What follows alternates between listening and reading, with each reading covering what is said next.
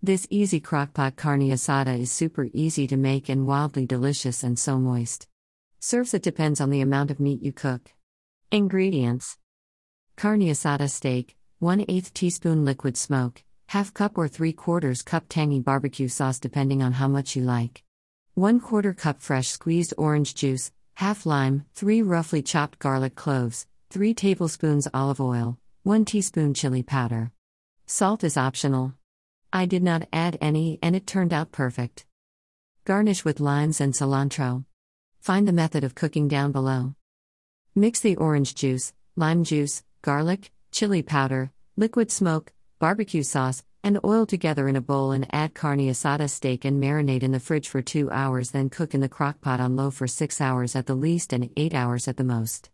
Then remove the steak and you can shred it apart and place on a pan over medium heat and cook until the edges are crispy.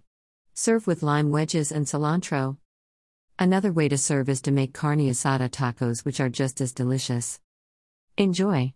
Tag me on Instagram and Facebook when you make this.